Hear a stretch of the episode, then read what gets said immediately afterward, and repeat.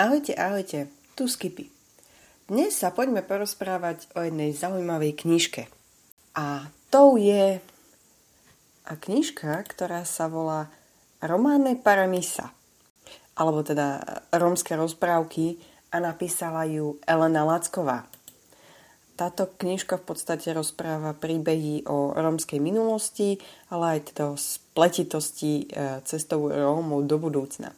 A ja mám v podstate PDF verziu, ale originál vydalo východoslovenské vydavateľstvo Košice pre kultúrny zväz občanov rómskej národnosti na Slovensku v roku 1992 a je, táto kniha je krásne ilustrovaná, takže ilustrácie, obalku a aj väzbu navrhol Eduard Weiss. A ako som povedala, autorkou je Elena Lacková, rómska poetka, spisovateľka a v tejto knihe máme 1, 2, 3, 4, 5, 6, 7. 7 rozprávok. Mel a smrť, Thulov sen, ako Filip zarobil na chlieb, o primášovi Barovi, prešibaný Róm, hadí princ, ako išiel Midu hľadať prácu.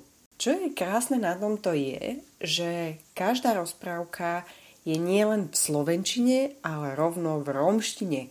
To znamená, že na každej strane je polovička strany v slovenčine, druhá polovička je v rómštine. Samozrejme, ako som povedala, každá, každá tá rozprávka je doplnená krásnymi ilustráciami a je to výborné e, pozorovať. Ako je mi jasné, že textovo niektoré veci sú asi preložené kúsok ináč, lebo vidím, že nie úplne ideme riadok po riadku, zase samozrejme, hej. Ale je pekné vidieť, že si to človek môže prečítať teda v obidvoch jazykoch. Čo tieto rozprávky spája? No, buďme otvorení, väčšinou to, že hlavným hrdinom je Róm, ktorý má manželku a má minimálne 5 detí a strašne trpia biedou nemôžem sa tváriť, že to, ale podľa mňa z tých siedmých je to v piatich. Berem. Nemajú to ľahké, ale teda rozprávka. Ale zase človek sa aspoň môže viac v to, do toho vcítiť. Takže väčšina, ako som povedala, začína tým, že hlava rodiny trpí, lebo buď nemá prácu, alebo už, čo iné zaujímavé, dozvedela som sa, že vlastne rómsky muži nemôžu chodiť po žobraní, že ženy chodia. Takže chlap väčšinou sa snaží alebo nesnaží nájsť prácu, strašne o tom pláče, žena si škobe vlasy, pozerajú na tie chudé minimálne 5 detí, hej, 5-6 je tak optimálny stav, ako som si všimla podľa rozprávky a plačú, že teda na večeru nič nebude a ako sa to potom vyvrbí.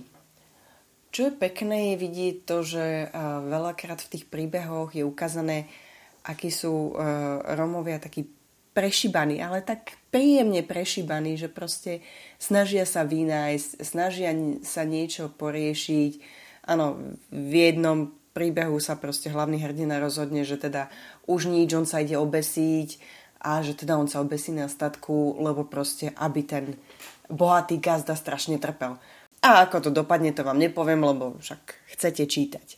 Takže to je jedna stránka toho, že vždy je tam veľká, veľká rodina, ktorá zažíva nejaké, nejaké útrapy. Alebo je to rodina, ako napríklad v tej rozprávke Hadí princ, princ, ktorý bol začarovaný do formy hada a zachraňovala ho v podstate dievčina, ktorá akože hrala na citáre a to bola taká maličká rodina, otec, mama, ona a brat, ktorí boli akože hudobníci. Ale čo je často vidieť v tých rozprávkach je taká tá súdržnosť rodiny, ako sa snažia proste spolu riešiť veci, ako žijú, taká živelnosť aj k tomu, že proste teraz sa niečo deje, teraz ideme riešiť veci, teraz tu bojujeme o prežitie, teraz niečo treba.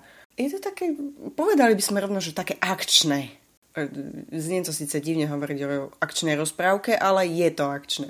Takisto vo veľa rozprávkach z týchto vystupuje nejaký nadprirodzený element, akože rómsky duch, obvykle vo forme nejakej e, ženy alebo panej v bielom, ktorý stráži a pomáha.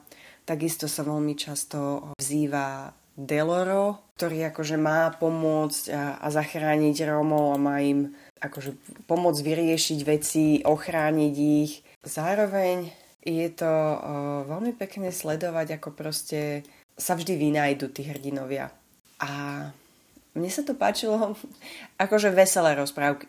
Dobre, je tam bieda a potrebujú sa vynájsť, ale veľakrát je to aj o tom, že vykonajú dôležité také ako záslužné činy, že proste zmenia svoj život a o niečo sa pokúsia niečo dosiahnuť.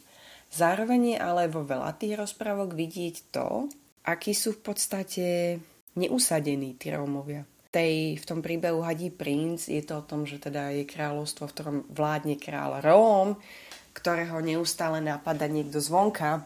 Oni teda bojujú, ten princ je začarovaný, potom je vyslobodený a tak ďalej a tak ďalej.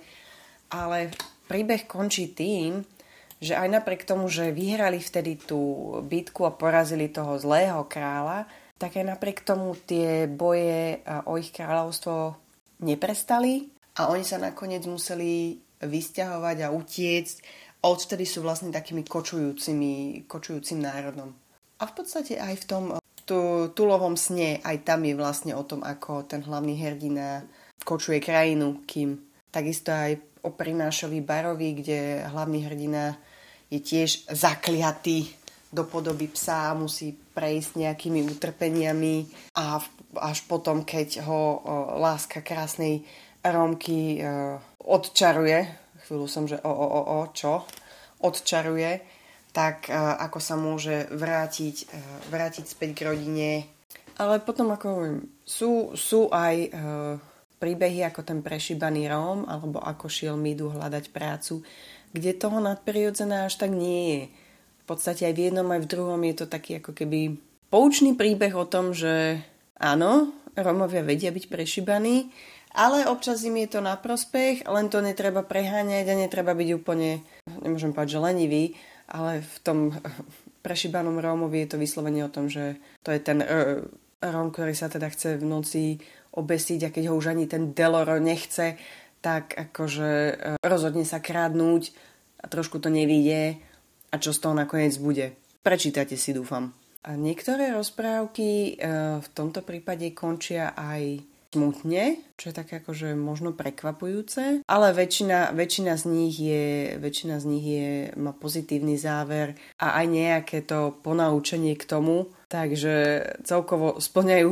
splňajú obvyklý rozprávkový námet. Niečo sa udeje, niečo sa vyrieši, žili šťastne až kým nepomreli a teda v prípade Romov občas aj kočovali, všetci šťastne spievali, mali plné brucha, zabávali sa a občas aj nepracovali.